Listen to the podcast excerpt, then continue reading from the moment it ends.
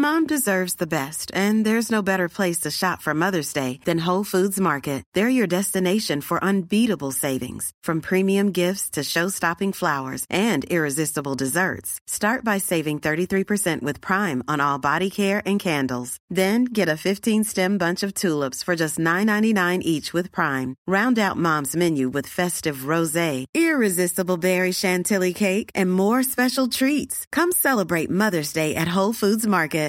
Ready to pop the question? The jewelers at BlueNile.com have got sparkle down to a science with beautiful lab-grown diamonds worthy of your most brilliant moments. Their lab-grown diamonds are independently graded and guaranteed identical to natural diamonds, and they're ready to ship to your door. Go to BlueNile.com and use promo code LISTEN to get $50 off your purchase of $500 or more. That's code LISTEN at BlueNile.com for $50 off. BlueNile.com code LISTEN. Hey there, it's Michelle Norris. I'm host of a podcast called Your Mama's Kitchen. When I travel, I'm usually looking for a way to find a taste of home when I'm not at home. And one of the things I love to do when I am at home is entertain. And Airbnb allows me to do that. When I was in California recently, I rented a house that had a great kitchen. And when we were sitting around the table, we're all thinking, we're in someone else's house. Someone could be in all of our homes as well. If you have a home, but you're not always at home, you have an Airbnb. Your home might be worth more than you think. Find out how much at airbnb.com/slash host.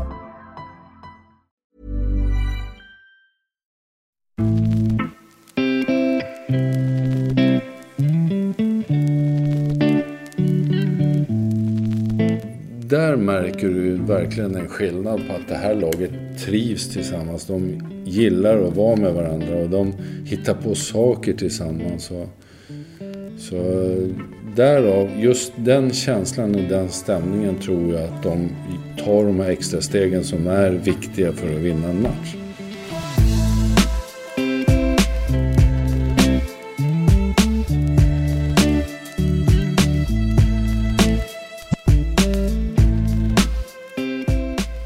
Första gången på 12 år är Sverige med i ett VM-slutspel i fotboll.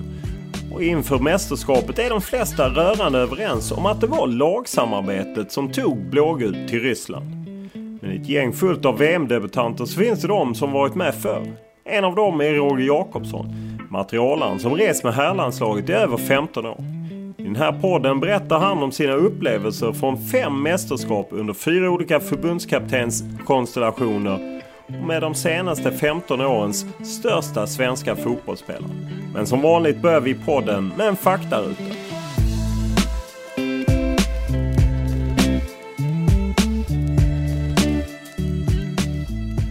Ålder? 52. Bor? Solna. Familj? Ja. Utbildning? Oj, jag är utbildad plåtslagare. Det är väl det. Lön? Ja, det har jag. Det är inte bara bidrag. Vem är för dig världens genom tiderna bästa fotbollsspelare? En av dem. Oj, oj, oj. Ja. Min idol har ju alltid varit van Basten. Vilket är ditt favoritlag och varför? Mitt favoritlag är både... Det är två stycken. Svenskt AIK och engelskt Liverpool. Vilken är din största upplevelse i fotbollssammanhang? Det måste jag svara samma som jag har gjort här tidigare då. Hela Portugalresan där, slut-EM där 2004. Vilken är din egen största merit som spelare? Att jag, oj, jag vann skytteligan i division 3 med Hässelby. Finns det någon annan materialare som du beundrar eller som du är vass på det jobbet? Mm, ja, inte beundra, men jag, han som ska åka med mig i sommar, det blir första sommaren på länge som vi kommer tillbringa, Tommy. Så han är, det är en bra kille på alla sätt. Vad var du bäst på i skolan? Gymnastik. Vad gör dig rädd? Hur världen håller på att förändras. När var du lycklig senast? Senast det var i helgen när jag fick vara på land och hålla på och snickra och grilla och fixa med min fru där. Och hon, vi håller på i trädgården och lite och sånt där. Det gör mig lycklig. Vilken är din dyraste pryl? Ja, det måste ju vara landet då. om det är en pryl. Vad står det på din gravsten? Oh, så långt har jag inte tänkt.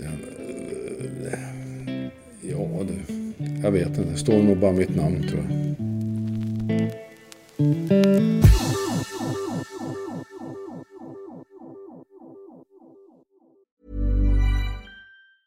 Planning for your next trip?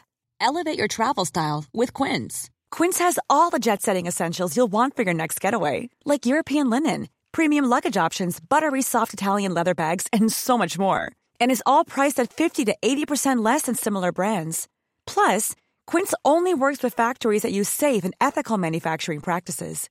Pack your bags with high-quality essentials you'll be wearing for vacations to come with Quince. Go to quince.com/pack for free shipping and 365-day returns. Here's a cool fact. A crocodile can't stick out its tongue. Another cool fact, you can get short-term health insurance for a month or just under a year in some states. United Healthcare short term insurance plans are designed for people who are between jobs, coming off their parents' plan, or turning a side hustle into a full time gig. Underwritten by Golden Rule Insurance Company, they offer flexible, budget friendly coverage with access to a nationwide network of doctors and hospitals. Get more cool facts about United Healthcare short term plans at uh1.com. Quality sleep is essential. That's why the Sleep Number Smart Bed is designed for your ever evolving sleep needs. Need a bed that's firmer or softer on either side? Helps you sleep at a comfortable temperature? Sleep Number Smart Beds let you individualize your comfort so you sleep better together. JD Power ranks Sleep Number number 1 in customer satisfaction with mattresses purchased in-store. And now, save 50% on the Sleep Number limited edition Smart Bed for a limited time. For JD Power 2023 award information, visit jdpower.com/awards. Only at a Sleep Number store or sleepnumber.com. Du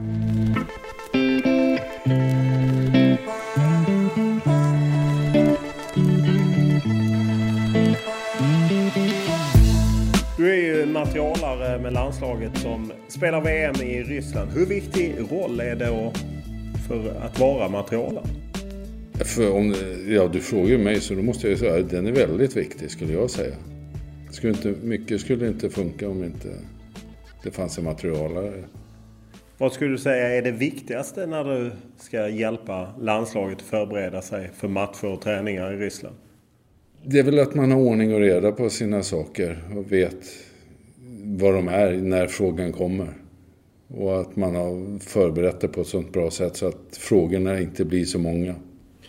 Som sagt så sa du i faktarutan att du utbildade plåtslagare. Hur kom det sig att du blev materialare för landslaget? Det låter ju lite som ett drömuppdrag för de som är fotbollsintresserade på något sätt hänga med. Ja men det var det ju. Alltså det var, jag spelade ju fotboll som eh, sa Edda också i Hässelby. Uh, pajade axeln tidigt och kunde inte fortsätta som plåtslagare och så skulle jag gå eh, och testa hur mycket min axel klarade av. Och på det stället så jobbade Lennart Johanssons fru Lola och på den vägen ramlade jag in på förbundet som då behövde personal. Så det var lite på ett sånt bananskal. Ja, och hur hamnar man liksom... För jag, jag gissar att det ändå finns någon slags hierarki. Att man inte direkt börjar i A-landslaget och eh, ansvar för materialet där. Hur, hur når man dit? Eh, många år jobba. Jag började ju 80, det här var ju 89, jag började där och 03 började jag resa. Så, så många år däremellan. Men innan det jobbade du runt landslaget men inte liksom med landslaget? Utan jag var bara kvar på Råsunda. Hur eh, var det, då var det ju Tommy Söderberg och Lasse Lagerbäck som var förbundskaptener. Hade de någon liksom intervju med dig när de valde ut dig? Yes. Vad, vad, vad frågade de? Ja, om jag var beredd på att resa mycket och vara borta mycket. Om jag hade det här ordningssinnet och lite sånt. Men det var väl Söderberg först. För Söderberg körde det själv ju i början där. Sen kom Lasse, Lasse var ju med men... Så att det var Tommy Söderberg som på något sätt hade den, valde att du fick... Hur, hur var känslan när du fick liksom ta ansvar för A-landslaget? Först visste jag inte om jag skulle våga åka med. För det var ju så, men samtidigt så hade jag jobbat så många år med dem och sett dem på Råsunda då. Så att, äh, tänkte jag, vad, vad har jag förlorat på? Så det var första resan då var det bara glädjen man skulle åka iväg. Så det var häftigt. Hur eh, nervös är man att, att man ska glömma någonting? Eller att, för det är ju väldigt mycket grejer att hålla koll på. Det måste jag säga, det är nog den jobbigaste känslan. Det är när jag sitter på ett alltså, flygplan på väg till orten. Då kan jag börja tänka. Mm, packade jag det? Fick jag med mig det? Och även fast jag har bockat av det och skrivit ner och lagt det i väskan själv och sånt där. Så jag vet ju någonstans i bakhuvudet att det är med. Men ändå så kan man börja tvivla så här. Och, har jag gjort det? Och sen när man kommer fram och tittar, åh det var med, vad bra. Ja, vi som har jobbat med landslaget, för oss är det ju som att du nästan alltid varit med. Det är, ju, det är ju ett tag så att säga. Är det bara du som har ansvaret för materialet eller har du hjälp någonstans? Som jag nämnde, så det är Tommy här som ska vara med hjälp. Vi har lite Vad heter Tommy i efternamn? Nilsson. Um, vi har lite olika roller på förbundet. Jag sköter ju då vår sponsor, det Adidas-avtalet och herrlandslaget. Det är ju mina. Han sköter sjukvård och transporter och sånt där. Så i en packning så, så är det ju han som har packat all sjukvårdsutrustning och det som Dale behöver i dryck och sånt Dale Reese som sköter sådana grejer. Och så packar jag alla kläder och så. Så på det sättet så är vi två stycken som har det ansvaret. Om, om man ser till, eh, har du med svensk kaffe, godis och sådana saker. Är det du som ansvarar för det eller ligger det på kocksidan? Nu till VM så är det nog mer på sjukvårdssidan, kocksidan.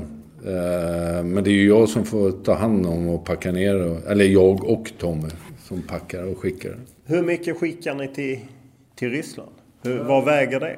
Uh, vi vägde det igår, eller vi, jag är ju här, men de vägde det hemma på förbundet igår och vägde 4,5 ton det vi skickar imorgon med lastbilen. Vad är det då? Det är allt möjligt. Som du sa, lite godis, kaffe, matchtröjor, sjukvårdsgrejer, britsar, massagebänk. Alltså, ja. Lite material för att piffa upp hotellet som du ser här i Båstad, liksom bakgrundsskärmar och sånt där. Hur, hur, många gånger har ni varit på besök i, i Ryssland på det hotell ni ska bo och träningsanläggning för att veta vad ni ska ha med? Eh, jag har varit där en gång, det var i februari. Eh, hur många gånger de andra har varit där, det törs jag inte svara på. Vad får du absolut inte glömma i den lastbil som åker mot Ryssland? Matchtröjorna. Om man ser till att du har jobbat både många VM, eller i varje fall ett VM i Tyskland och ett antal EM. Vad är skillnaden att åka till ett mästerskap där man inte vet hur länge man blir kvar kontra liksom vanliga samlingar? Ja, men det är just längden på det. Att man måste tänka eh, att det går lite mer saker för det kan gå sönder saker hela tiden. En vanlig samling, då åker vi iväg och så kommer jag tillbaka efter tre, fyra dagar. Och det, då kan, går det sönder saker och blir för lite saker med så då kan man hanka sig fram. Men under ett slutspel så ska det, vi ska ha saker på vår basecamp. Vi ska ha saker som är ej-reklam när du åker upp till matchorterna. Och det ska räcka för det är ingen som är där nere och sköter om material och tvättar upp det och fixar det när vi är där uppe på matchorten. Så du måste ha så pass mycket så att du klarar resandet på ett mycket bättre sätt. Lite luddigt svar, men det är, det är en speciell logistik som kräver ja, 4,5 ton med grejer för att klara ett mästerskap. Hur mycket tid lägger du just i tvättstugan? Är det du som tvättar? Eh, väldigt lite faktiskt när vi är ute på re- eh, Hemma på förbundet så är det ju, lägger jag ju mycket tid på det. Men när vi är ute och reser så anlitar vi ju hotellet oftast då. För, den, för jag hinner helt enkelt inte vara nere i tvättstugan. Sen får jag ju stå och vika om allting när det kommer upp. Ofta. Varför det? ja, men för de viker på ett annat sätt. De har inte den... Ja, men det är lite olika. Vi lägger upp det på ett speciellt sätt. Vi har ett... Jag vet inte, det är väl larvigt kanske skulle folk säga om de såg hur vi jobbade. Men vi har ju vikt våra tröjor sen 89 på ett speciellt sätt för att de ska få plats på ett, i väskorna som vi har, i skåpen som vi har. Det. Och då fortsätter man det även fast man är ute. Och man har ett konferensbord att lägga upp det på istället. Så då fort, det blir bara så.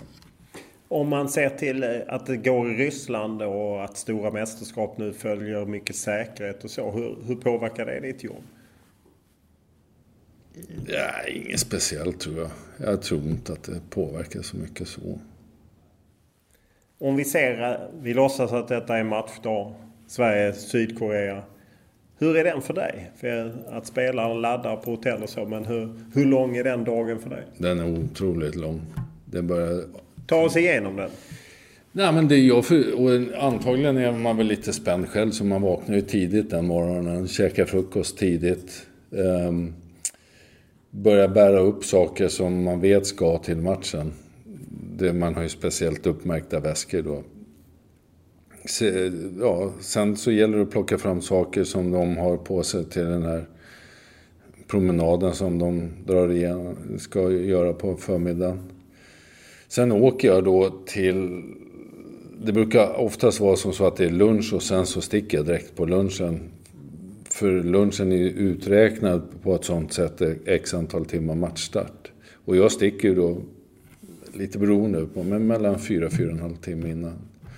Så jag har x antal timmar i omklädningsrummet och plocka upp allt och lägga upp allting och fixa. Sen är det ju, ja, sen kommer de och sen gäller det att serva dem och så är matchen och sen... Däremot så efter har jag ju inte alls samma tid på mig att plocka ner allting. Så då blir det, det är max en timme man har på sig efter matchens slut så ska det vara hoppackat och utburet. Hur många är det som hjälper till att städa likt Janne Andersson? Vi såg den bilden efter eh, Milano. Men det roliga är att han är ju inte den första heller.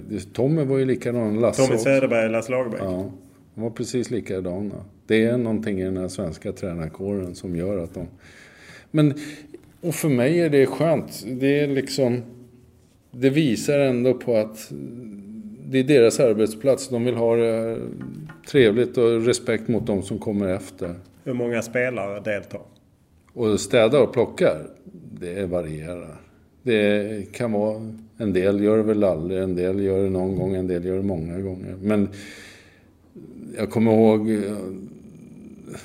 det var någon match, de hette Västtyskland fortfarande, jag var Råsunda tidigt där. Det såg inte snyggt ut i det omklädningsrummet. Så då tänkte jag redan då att så här ska jag aldrig lämna efter mig. Och så har det aldrig blivit. Hur, om vi tar tillbaka till matchdagen. Kan du känna liksom att stämningen är annorlunda inför exempelvis en VM-premiär än inför en träningsmatch? Ja, ja. Det... Hur präglar det? Nej men, ja.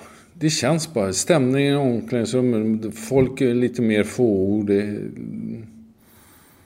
De går in i sig själva, går och lyssnar på sin musik och kör sina ritualer om man nu har några. Ja, hur mycket ritualer är det? Att man vill gå ut sist eller att man vill sätta på höger strumpa före vänster och liknande? Ja, det är nog inte så mycket. Det är ingenting som, specifikt som jag har lagt märke till som liksom man bara wow, vad är det där han håller på med? Utan, men visst, det är ju alltid någon... Förut sa jag så att Johan Elmander alltid var den som ville gå, komma ut sist i omklädningsrummet. men nu tror jag, om jag tänker till så är det Martin Olsson kanske som är sist ut i omklädningsrummet. Men det är ju så mycket just i det ögonblicket som ska liksom ske. Där jag måste se till att alla har på sig rätt grejer när de passerar mig ut ur omklädningsrummet. Liksom, så att man har med sig kaptensbindeln, den här matchvimpeln, att de har jackorna på sig. Att de, ja, allting sånt. Det låter som du skickar iväg en, en dagisklass. Ja, men näst, nästintill är det ju så lite så här. Men, men det är ju mer för att det är mitt ansvar. Liksom om, om vi säger att någon av dem kommer ut och har fel strumpor på sig och så får domaren syn på det. Då måste han in och byta. Och det stör ju. Då blir det uppskjutet och då kanske vi inte hinner igång med matchen i tid och sådana här saker. Så därav är det en, mer en säkerhetsrutin från min sida att kolla igenom. Hur ofta har det hänt att det har blivit fel? Jag vet det är någon feltryckt tröja eller något sånt. Hur? Nej, det har inte skett så ofta. Jag vet nu mot... Vad var det nu för match? Vad var, var det Italien-matchen där som Jakob fick gå in och byta tights för de, de tyckte de var för långa, stack fram för mycket. Men det är, det är såna här små saker. det är inga större saker. så. Om man eh, tar det till eh, att spelarna får allt servat, hur bortskämda är de? Jag tror att i landslaget så, här så tror inte jag att de är så jättebortskämda. Eh, I sina klubblag kanske de är det mer. Eh, inte för att jag har varit där och kollat någon gång hos dem. Men men jag tror att de har lite mer personal och det är ju deras arbetsplats dagligdags liksom att göra det. Så, men bortskämda vet jag inte om det. Och, och i, i sådana fall, är de det så är det inte... Då är det vi som gör det istället för att de frågar om det. Hur, om du ser tillbaka, det är då 15 år som du har rest med landslaget. Hur är skillnaden mellan 2003 och 2018? Jag skulle inte säga att det är någon sån jätteskillnad faktiskt. På, visst är det lite skillnad i men det är ingen större skillnad. Inte så här dramatiskt. Slutsignal. Hur jobbigt är det efter en förlust? Fruktansvärt jobbigt. Fruktansvärt. Och allra helst om det är en förlust som innebär att vi åker ur ett mästerskap. Då, den är inte kul. Hur är det då? Ja, man brukar vad är det man säger? Begravningsstämning. Det är ju värre. Men Nej, men det är inte kul. Alltså det, då, då vet man ju att då har man ett dygn framför sig att packa ihop allt. För alla vill ju därifrån så snabbt det bara går. Hur är din roll i omklädningsrummet? Ligger man lågt då eller? Nej, jag kan inte. Jag, jag har inte möjlighet för då hinner jag inte med. Utan, men man försöker ju vara lite mer tyst och om man nu kan vara det. Men jag försöker inte liksom klampa in för mycket utan då tar jag det här lite borta så att de får vara lite i fred. Om vi vänder på det, hur kul var det i Milano när ni det hade var, gått till VM? Det var fantastiskt kul. Det var ju ett, också, ja, om jag har ett tredje favoritlag så är det Milan och vi fick vara i deras omklädningsrum. Så bara där var det en vinst. Och sen så med det resultatet sen så var det ju, ja det var jättekul. Tar de med dig på festen? Det gör de. Det, ja, ja. De tar med allihopa. Det är en väldigt, väldigt bra grupp. Om man tar till snack inför och i paus, vem är det som pratar? Ja, oftast är det ju Janne.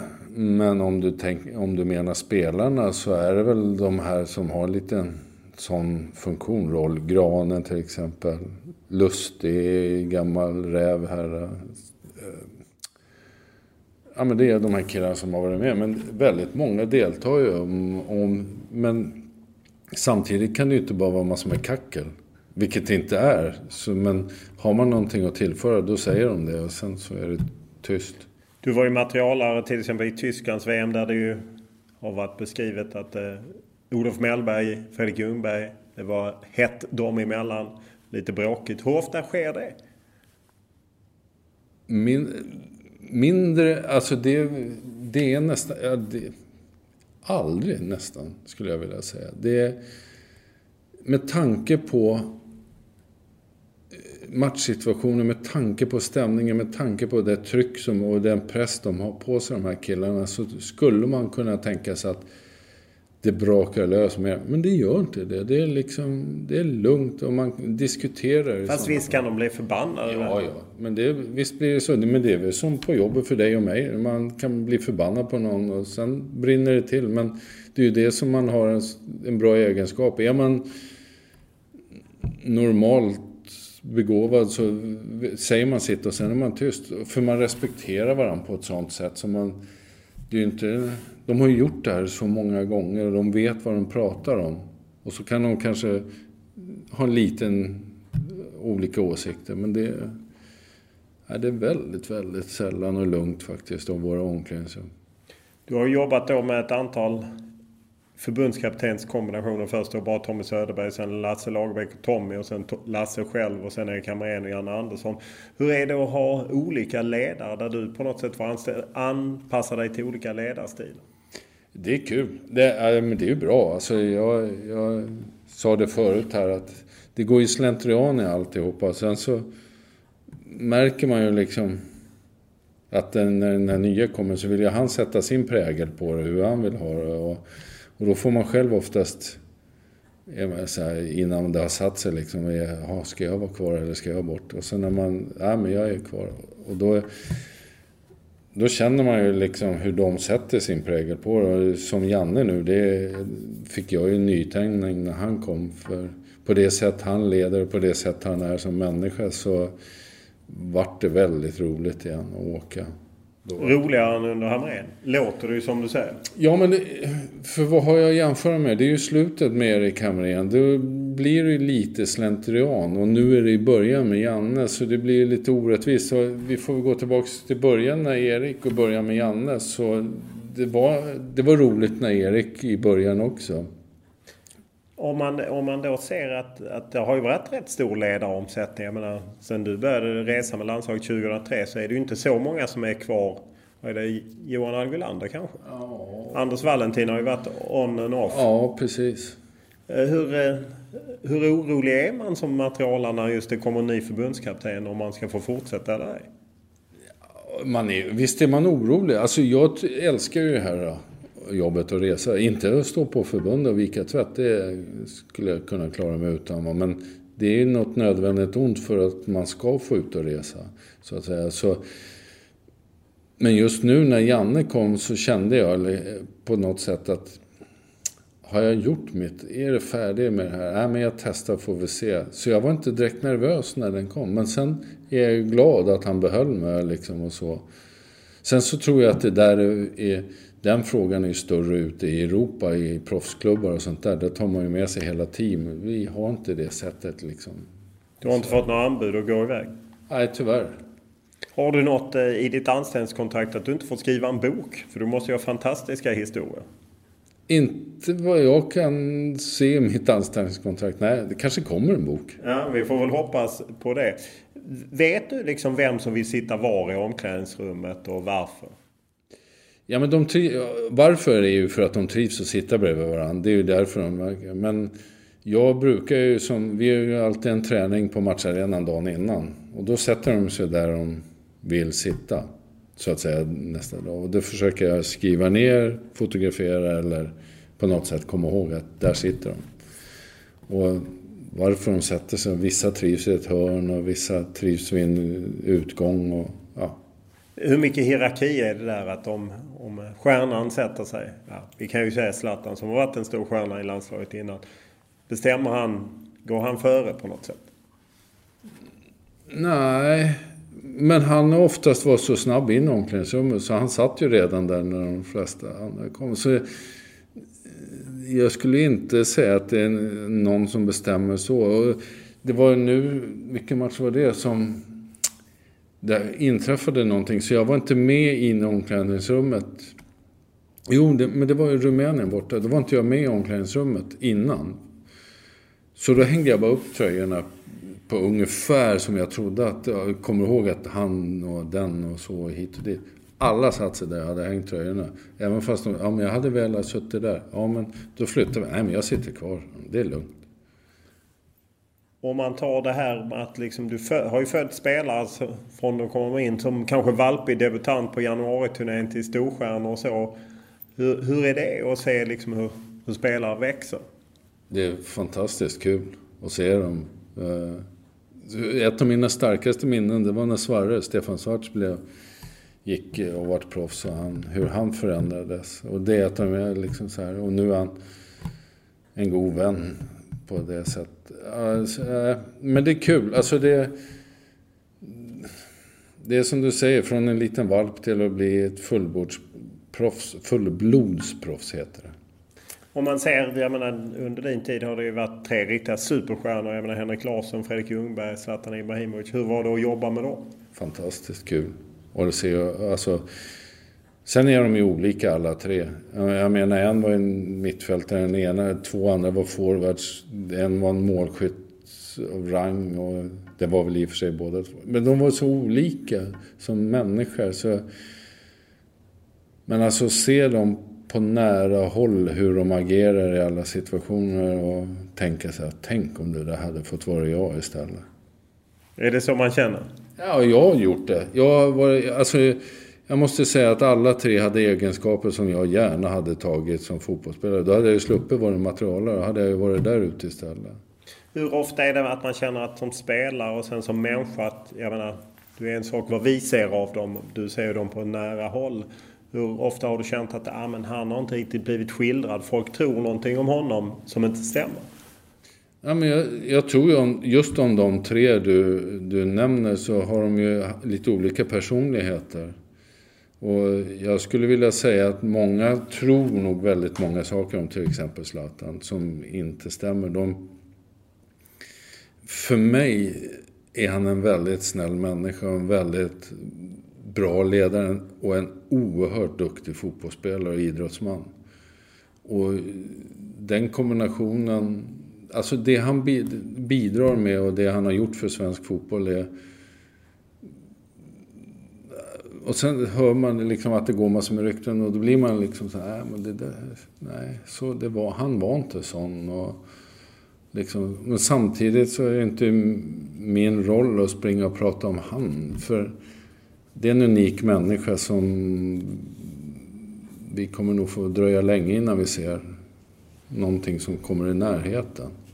Hur mycket kontakt har du med spelarna mellan samlingarna? Det är lite olika. Oftast väldigt lite. Generellt sett väldigt lite. För de har ju sitt och jag har ju mitt fullt upp så. Men det, visst händer det lite grann hit och dit. Bland annat så har jag ju varit då när han var i Inter. Eh, Zlatan var ju där och hälsade på han och tittade. Så lite kontakt har man ju. Hur, eh, varje spelare får ju till varje match två tröjor för de ska kunna byta och så. Vilka tröjor har du själv samlat på dig genom åren? Uh, jag har Ja, du, inga svenska tröjor jag samlar på mig faktiskt. Um, däremot så jag, var jag ute efter en Milan-tröja.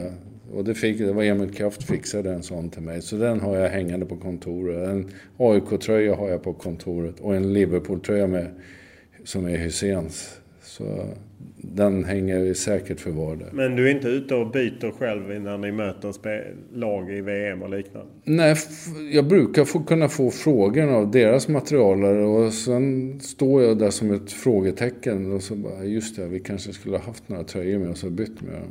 Men Nej, jag har faktiskt inte... Och, och, jo, jag har ju samlat på mig några gånger, men det brukar vi liksom kanske ge bort då till någon som fyller år i ledningen eller någon som har ett speciellt minne. Jag menar, som första landskampen för Janne så fick jag en tröja och den gav jag till han som ett minne för den. Det är lite så. Om man tar storlekar och så, hur, hur bökigt är det att liksom någon kanske vill ha mindre shorts och större tröja eller så? Hur, vilka specialkrav finns idag? Ja, det finns ju en spelare, han har mediumshorts och XL-tröja. Vem är typ. det? Eller om det var tvärtom. Ex nej, det var tvärtom. Förlåt. XL-shorts och medium. Um, vad heter han nu? Isak? Ja, Isak Kiese ja. Att han gillar stora shorts, tajt tröja. Ja, men de, de är ju lite... Alltså de skiljer sig, de här modellerna på tröjor och det från år till år. Så det blir liksom lite laborerande innan man träffar rätt och de känner att det sitter bra. För det ska ju vara bra, det ska ju vara bekvämt för dem att spela matchen. Materialet ska ju inte märkas. Är, är, det fortfarande så att du trycker nummer och liknande inför match avspark? Uh, nej, det har ändrats lite för nu anlitar vi ett företag som trycker. Så nu har jag tryckt upp så det är färdigt för Korea, Tyskland och Mexiko. Men sen trycker jag på plats. Då sitter jag uppe i ett hotellrum och trycker. Så om Sverige går vidare till en åttondelsfinal då kommer du behöva trycka de tröjorna mot eventuellt Brasilien eller Serbien? Inte om, utan när vi går vidare. Nej, då trycker du dem. Men det gör du så gärna? Alltså. Ja. Hur, hur, när det gäller just planering så pratar man ju om att man har planerat ända fram till den 17 juli, två dagar efter. Även du har tagit höjd för det? Ja. Jo, så är det ju. Det måste man ju göra. Det vore ju tråkigt om de kunde säga nu gick vi till final. Och jag svarar med att ja, men vi har inga tröjor. Det skulle vara perfekt. Vad tror du då, du som har sportsligt hängt med och följt det här på nära håll i många mästerskap? Jag tror vi har en väldigt, väldigt god chans. Jag ser ju det som... När vi ett tag där tog oss till alla slutspel ett tag på början på 2000-talet. Det är samma känsla då som nu att vi är väldigt svårslagna. Sen ska man ju ha tur och det ska... Alla ska ha en bra dag och sånt där. Men det... Jag tror nog vi har väldigt goda möjligheter. Det tror jag. Du kommer säkert säga att alla landslag du har jobbat med har varit bra stämning. Men finns det någonting extra i den här gruppen? Jag som då har följt landslagen utifrån upplever att det finns en, någon extra harmoni i den här jo, gruppen. Det, ja men det gör det ju. Det är ju liksom det är en väldigt, väldigt positiv och glad stämning. Och man märker det, tycker jag, bara på en sån simpel sak som att det var länge sedan hela laget satt upp i en players lounge som vi har på, om vi bor i Stockholm till exempel och spelar kort och sitter och tjatar med varandra och håller på. Det var länge sedan men nu gör vi det. Och det gör vi allihopa där uppe. Alla ledare, alla spelare gör det. Och där märker du verkligen en skillnad på att det här laget trivs tillsammans. De gillar att vara med varandra och de hittar på saker tillsammans. Och så därav, just den känslan och den stämningen tror jag att de tar de här extra stegen som är viktiga för att vinna en match. Just om man, eh, jag antar att du också träffar folk ute som vet att du jobbar med landslaget. Upplever du att de uttrycker att de på något sätt blivit förälskade i landslaget igen? Ja, men det gör det ju. Alltså nu, senast nu när jag, som jag sa, var på landet här och höll på nu i helgen så var det en granne som hade av en slump hittat den här tävlingen med mig och vinnen då som materialare som kom och kommenterade det. Och han, han hade aldrig tänkt på att han ville vara med i den tävlingen men nu gjorde han det bara för att han tyckte det var så god stämning. Så där hade han börjat googla runt på allt med, som hade med landslag att göra och så hade den här tävlingen kommit upp. Så han sa det att jag hoppas verkligen, jag har inte sett en fotbollsmatch sen Tommy la av. Tommy? Ja, det var Söderberg. Det var så. Ja, det var länge sedan. Det var ju 2004. Då eh, ska vi avsluta det här med att du säger hur långt går Sverige? Vi, nu ska vi se, hur långt går vi? Vi kommer till en kvart, tror jag. Det är ju lite taskigt att säga att vi åker ut innan det absolut roligaste börjar. Men jag tror ändå att...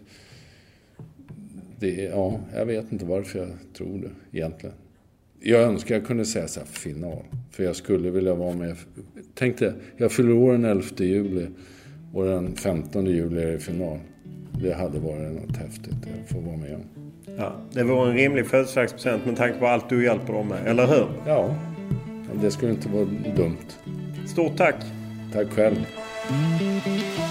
Och det var allt för den här veckan. Men förhoppningen är att det inte är slut för säsongen riktigt än att vi ska hitta något avsnitt till under VM i Ryssland. Det är inget jag kan lova men målsättningen är att podden ska vara tillbaka även nästa måndag.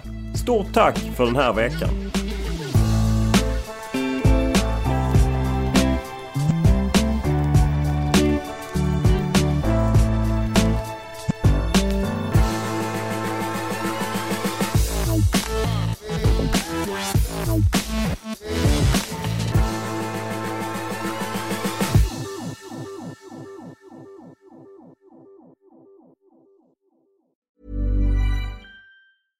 Hey, it's Paige DeSorbo from Giggly Squad. High quality fashion without the price tag. Say hello to Quince. I'm snagging high-end essentials like cozy cashmere sweaters, sleek leather jackets, fine jewelry, and so much more. With Quince being 50 to 80% less than similar brands. And they partner with factories that prioritize safe, ethical, and responsible manufacturing. I love that. Luxury quality within reach. Go to quince.com slash style to get free shipping and 365 day returns on your next order. Quince.com slash style.